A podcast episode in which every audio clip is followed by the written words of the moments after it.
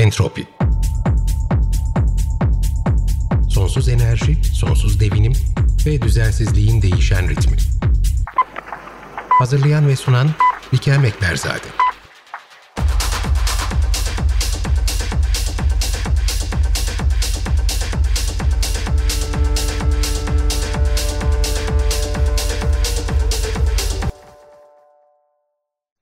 Aktif bir deprem bölgesinde yaşıyoruz. Peki deprem olgusunu ne kadar tanıyoruz? Nasıl oluştuğunu, nelerin sebep olduğunu ne kadar biliyoruz? Tanımlamalarımız ne kadar doğru? Bugün konuğumuz İstanbul Teknik Üniversitesi Avrasya Yer Bilimleri Enstitüsü'nden Profesör Sinan Özeren.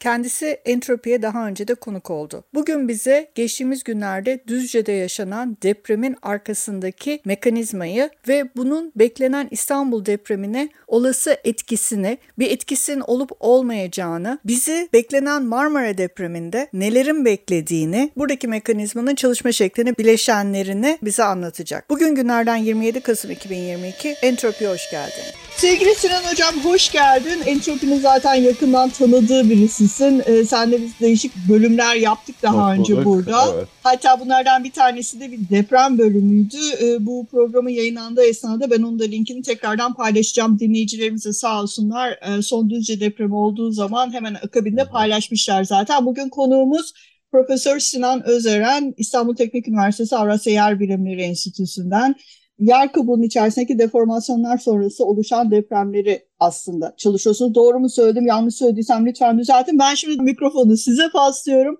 Yani, Bize evet. hem tam olarak neye bakıyorsunuz? Bir onu dinleyicilerimize anlatabilirsiniz. Bir de şu Düzce depremine birlikte konuşalım. Ee, arkasındaki Tamam. mekanizmayı e, bize anlatabilirseniz ne oldu? Ve öyle bir enteresan bir dönemde de denk geldi ki hemen öncesinde işte bayağı eleştirilen aslında bir deprem tatbikatı yapıldı e, ülke genelinde.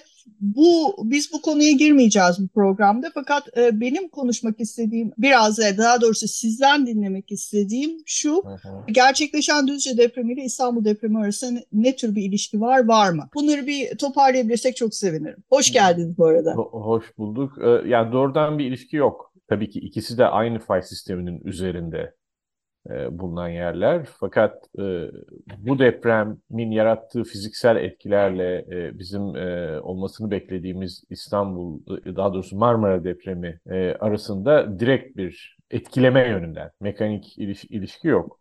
E, Bu deprem Düzce'de e, oldu. Biliyorsunuz Düzce'de 1992'de 99'da e, 7.2 büyüklüğünde bir deprem olmuştu. E, 7.2 çok çok büyük bir deprem. Genel olarak edinilen intiba e, 7.2'lik deprem büyük deprem ortamdaki e, birikmiş olan e, elastik enerjiyi büyük oranda silmiş süpürmüştür diye. Bu büyük oranda doğru ama demek ki tamamen silip süpürmemiş.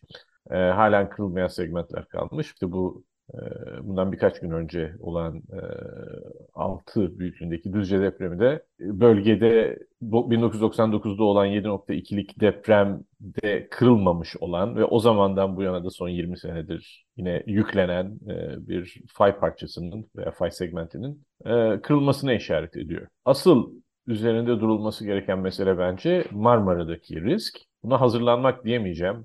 Asıl kafa patlatılması gereken şey bence Marmara'daki deprem olduktan sonra ne yapılması gerektiği. Bunun büyük bir deprem olacağı kanaatindeyiz. Neden bu kanaatte olduğumuzu açıklamaya çalışacağım şimdi. Ee, Marmara'da e, büyük bir e, deprem bekliyoruz. E, büyük derken e, bunun e, büyüklüğünün 7.2-7.4 arasında olması gerekiyor diyoruz. E, bunu da söylerken bu argümanı dayandırdığımız gözlemler su altında yapılan gözlemler. Normal olarak bir fayın nasıl davrandığını anlamak için kullanılan yöntemler bir tanesi fayın etrafına sismometreler koyup fayın etrafında oluşan, üzerinde oluşan irili ufaklı depremler nerelerde yoğunlaşmış, ne büyüklükteler, hangi aralıkta oluyorlar bunlara bakmak. De buna paralel olarak fayın etrafına bir takım GPS aletleri yerleştirip fayın etrafındaki hareket nasıl oluyor bunu uydular vasıtasıyla ortaya çıkartmak. Fakat bu ikinci söylediğim yani uydular vasıtasıyla e, fayın davranışını anlamaya çalışmak e, fayın suyun altından geçtiği yerlerde yapılamıyor. Çünkü e, uyduyla GPS noktasının arasındaki haberleşme elektromanyetik dalgalarla elektromanyetik dalgalar malumunuz tuzlu suda yani iletken içinde e, yayılamıyor. Dolayısıyla su altındaki e, fayların nasıl davrandığını anlamak için başka türlü tekniklere ihtiyacımız var. Şimdi hocam bir, bir şey bir araya gireceğim. Sizden evet. bir e, bir tanımlamanızı istiyorum. Çünkü evet. biz bazı terminolojileri yani bazı terimleri daha doğrusu Aha. kullanıyoruz ama ne anlama geldiklerini aslında bilmiyoruz. Evet. Evet. Burada mesela fay dediğimiz zaman, fay hattı dediğimiz zaman ve gör, e, sürekli olarak basında da yayınlanan evet. bu haritalar üzerinden hareket ettiğimiz zaman insanlar bir çizgiye bakıyorlar. Evet. O bir çizgi değil. Biz burada aslında tabakalardan bahsediyoruz ve bu tabakaların arasındaki hareketten bahsediyoruz. Ama bu, bu levhalar ya da tabakalar demeyeyim levhalardan evet. bahsediyoruz ve levhalar arasındaki hareketten evet. bahsediyoruz evet. ve bu evet. levhalar zaten hareket halinde değil mi? Bunlar durmuyorlar. Şimdi mesele şu bunu her seferinde anlatmaya çalışıyorum. Ee, iki levha birbirine göre hareket ediyor. Evet bunu daha önceki Şöyle programda düşün. da anlattık evet. zaten hatırlarsınız. Evet, yani, Çok güzel de özetlediniz siz onu. İki levha birbirine göre hareket ediyor. Fakat tam bizim bu fay diye adlandırdığımız çizgi üzerinde iki levha birbirine göre hareket etmiyor. Orada sanki yapıştırılmış gibiler birbirlerine. Bu da bir tansiyon yaratıyor değil mi? Hayır zaten ortamda böyle bir fay bile olmasa baştan iki taraf birbirine göre değişik şekilde hareket ettiği zaman zaten ortamda bir gerilme oluşacak. Fakat hala daha önceden var olan böyle bir çizgi süreksizlik e, varsa kaymayana yani bütün bu zorlama neticesinde aniden kaymaya namzet olacak yer o çizgi. Değil mi? Yani siz bir dolabı iteklerken dolabı itekliyorsunuz, itekliyorsunuz, itekliyorsunuz bir türlü hareket ettirmiyorsunuz. Sonra birdenbire kayı veriyor. Tutup alakasız bir yerden kırılmıyor dolap. O nereden kayıyor? İşte dolapla yer arasındaki yerden kayıyor. Yani dolapla yerin arasındaki ara yüzeyi düşünün. O da bir nevi fay gibi. Orada takıldığı yani, ufak bir noktayı açtığı zaman kaymaya devam ediyor. Kay yani daha doğrusu sizin e, e, şeyde e, deprem örneğinde e, e, e, siz aslında ortamı e, tektonik hareketler nedeniyle deforme ediyorsunuz. Yani sistem o çizgi üzerinde kaymak yerine şekil değiştiriyor. Fakat elastik malzemeler şekil değiştirdiği zaman eski hallerine dönmeye çalışırlar. Bir lastiği düşünün. İşte çektiniz, bıraktınız ne olacak? Eski denge haline dönmeye çalışacak. Dolayısıyla burada da siz elastik olarak şekil değiştirebilen bir şeyi böyle zorladığınız zaman bu madde veya malzeme deforme oluyor, eski haline dönmeye çalışıyor ve bir süre sonra artık o kadar yüksek gerilmeler oluşturmuş oluyorsunuz ki bunu yükleye yükleye e, malzemenin elastik olarak eski denge konumuna dönmeye çalışması bir deprem olarak gerçekleşiyor. Yani o, o çizgi üzerindeki kayma olarak gerçekleşiyor. Ve kaydıktan sonra ortamdaki e, gerilme büyük oranda rahatlıyor. Tabii yüzde kaçı rahatlıyor bunu bilmiyoruz. Yani bir deprem esnasında ne kadarlık bir gerilme gerilme miktarı serbest bırakılmıştır. Bunu hesaplayabiliyoruz. Fakat bu serbest bırakılmış olan gerilme miktarının depremden önce var olan arka plandaki gerilmenin yüzde kaçı olduğunu bilmiyoruz. Genel konsensüs sismolojide eğer deprem çok büyükse yani 7.2, 7.3 falan gibi veya veya daha büyük bir depremse yani depremler büyükse ortamdaki gerilmenin oldukça önemli bir yüzdesini hatta belki tamamını temizler e, deniyor fakat bunu bunun doğru olup olmadığını anlamanın pek bir yolu da yok. Çünkü e, arka plandaki gerilmeyi çok özel durumlar ve çok lokal bir takım e, mühendislerin borehole dediği yer kabını delikler açıp tam orada yapılan bir takım in situ ölçümler dışında ölçemiyoruz. Dolayısıyla e, yani buna cevap veremiyoruz. Örneğin işte bu Düzce depreminde 7.2'de tamam buradaki derin, gerilme demek ki tamamen rahatlamıştır e, dese bir sismo, sismolog e, ben de çok karşı çıkmazdım. Ama demek ki tamamen olmamış. Şimdi Marmara'daki durum Marmara'da e, ki fayın bu Kuzey Anadolu fayı biliyorsunuz e, İzmit Körfezi'nden Marmara Denizi'nin içine giriyor. Ondan sonra küçük bir zikzak yapıp orada devam ediyor. Daha sonra da öbür taraftan yani batı tarafından denizden çıkıyor. Ondan sonra devam edip Ege Denizi'ne giriyor. Ege Denizi'nde daha karmaşık bir tektonik e, manzara haline geliyor daha sonra.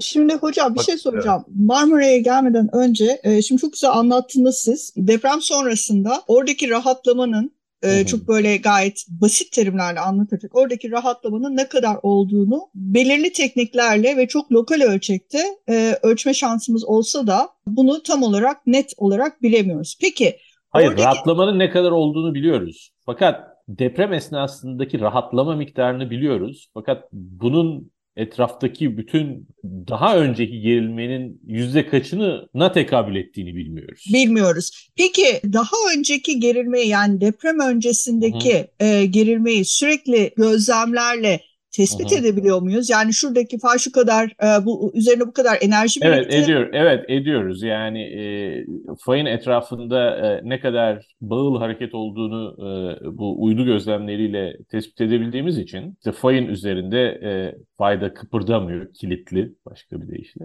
E, dolayısıyla senede bunun etrafında işte bir buçuk santimetrelik hareket gerçekleşiyor. Ama buna rağmen fay hareket etmiyor e, diyebiliyoruz. Aynı şeyi Marmara Denizi'nin içi, içinde diyoruz. Marmara Denizi'nin içinde e, fay bir zikzak yapıyor. Zikzaktan kastım şöyle. E, İzmit Körfezi'nde fay denize giriyor. Aşağı yukarı doğu batı istikametinde gidiyor. Fakat bizim bu adalar parçası veya adalar segmenti dediğimiz yerde fay doğu batı gitmek yerine biraz daha kuzey batı yönüne doğru gidiyor. Adaları öyle geçiyor. Ondan sonra bir daha doğu batı gitmeye başlıyor. Şimdi e, bu fayın bu bundan 3 sene önce bu 5.8'lik e, Silivri depreminin olduğu yeri düşünün. Yani Silivri'yi düşünün aşağı yukarı Silivri açıklarının. Silivri açıklarından adaların olduğu yere kadar gelin. Tamam mı? Payın bu kısmı kilitli mi değil mi bilinmiyordu. Bu çok neden bu çok önemli bir soru? Şunun için önemli bir soru. Eğer bu gerçekten kilitliyse e, çok ciddi bir risk faktörü. Çünkü e, Marmara'nın bu bölgesinde 1766'dan beri e, pek kayda değer bir deprem olmadığını biliyoruz. Dolayısıyla e, öte yandan e, e, bir de adalar kısmı var fayın. Adalar kısmında 19. yüzyılda bir iki deprem var, 20. yüzyılda da var. Yani çok büyük depremler değil ama bir miktar var. Ama şu anda gayet kilitli olduğunu biliyoruz. Dolayısıyla yani bu adalar segmentiyle daha sonraki doğu batı uzanan Silivri'ye kadar uzanan segment aşağı yukarı hepsini toplasanız 140-150 kilometreye tekabül ediyor. Yani böyle bir segment demek ki yükleniyor, kilitli. Örneğin bu sözünü ettiğim segment üzerinde 1766'dan beri hareket etmediğine göre fay ne kadarlık bir harekette tekabül eden gerilme birikmiştir sorusunu sormaya kalkarsanız aşağı yukarı 4 metre fay hareket etmesi gerekirken o zamandan beri etmemiş. Fay 1766'dan beri 4 metre böyle tatlı tatlı kaysa 4 metre kayacak imişken bu hareketi yapmamış. Onun yerine etrafını deforme etmiş, germiş. Bu bir depremde açığa çıkarsa yani başka bir deyişle bu 4 metreye tekabül eden e, lastiği germe bir anda bir depremle açığa çıkarsa bu e, aslında bir tek fayın o segment kırılırsa 7.1 civarı bir depreme neden oluyor.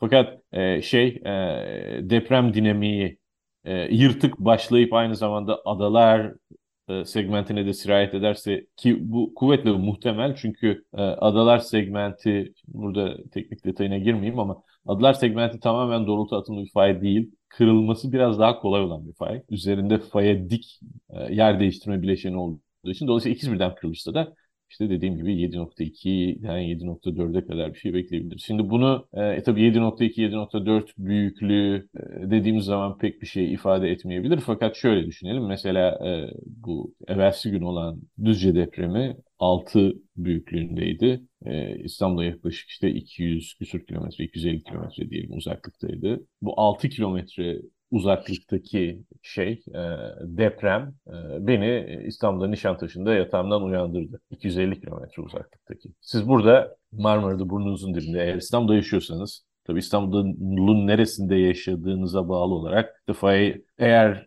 ne bileyim Bağlı Caddesi'nde Fenerbahçe'de falan yaşıyorsanız çok yakın neredeyse 10 küsur kilometre. Ondan sonra e, ama biraz daha işte böyle Boğaz'ın daha kuzey kısımlarında yaşıyorsanız işte 20 kilometre 25 kilometre neyse uzandasınız ama yani 250 kilometreye göre çok daha yakınızdasınız. Ve, ve deprem de şey Düzce'de olan depreminden çok büyük. Yani e, biliyorsunuz deprem büyüklüğü ölçeklendirmesi logaritmik bir e, ölçeklendirmeye sahip. Yani 5.8'lik depremle 7.1'lik depremi karşılaştırıyorsanız aradaki fark biri diğerinin neredeyse 20 küsur katı tamam mı? 25 katı 30 katı şimdi tam hesaplamadım, hesaplamadım ama yani bu kadar çok daha büyük bir depremi evet, çok aradaki, daha.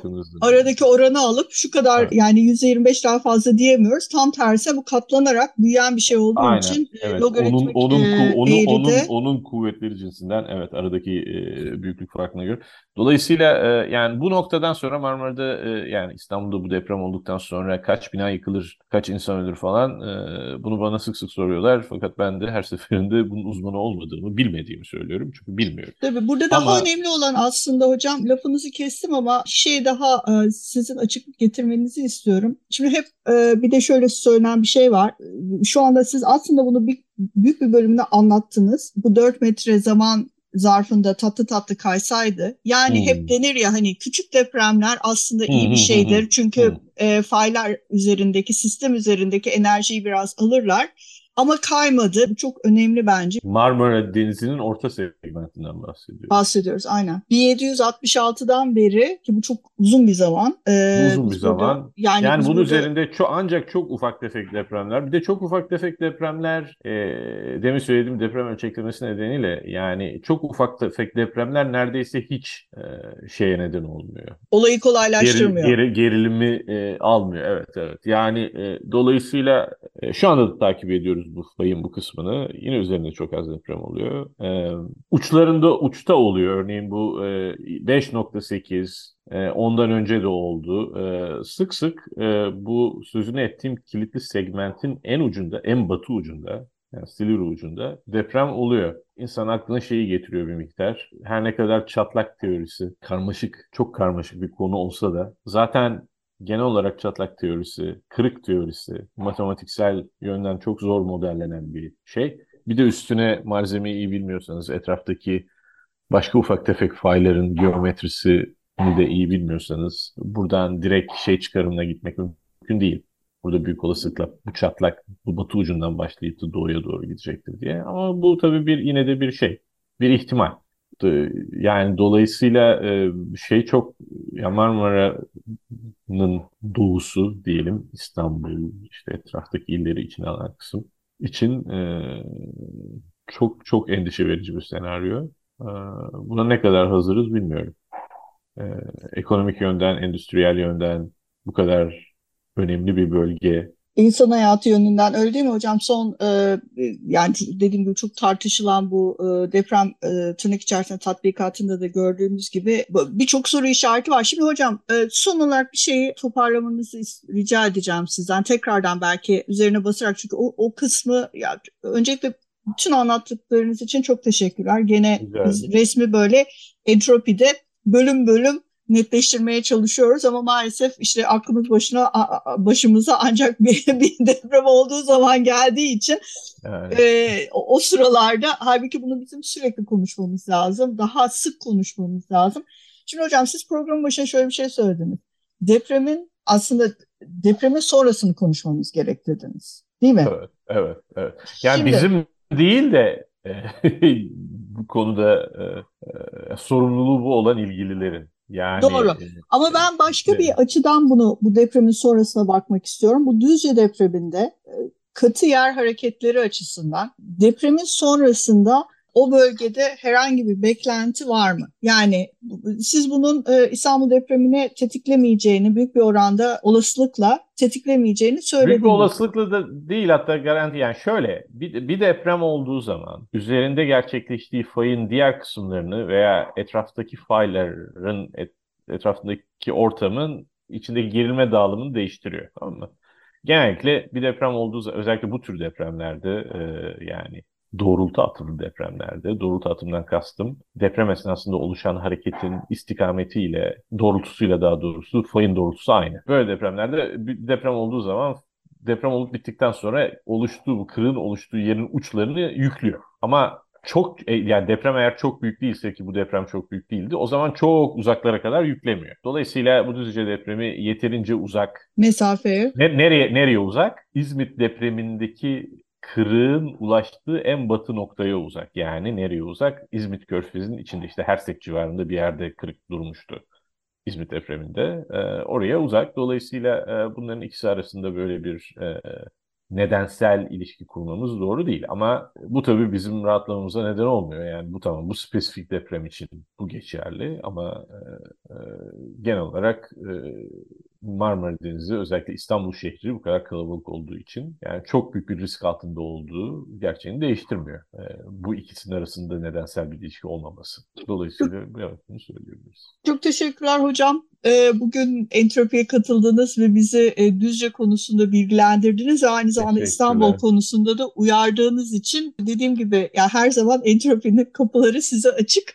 Teşekkür ee, ederim. Teşekkürler. Evet, evet. Zaman içerisinde de e, başka programlarda da tekrar İnşallah, buluşacağımızı evet, ümit evet, ediyorum. Evet, evet, evet. Görüşmek üzere Görüşmek hocam. Görüşmek üzere. Görüşürüz.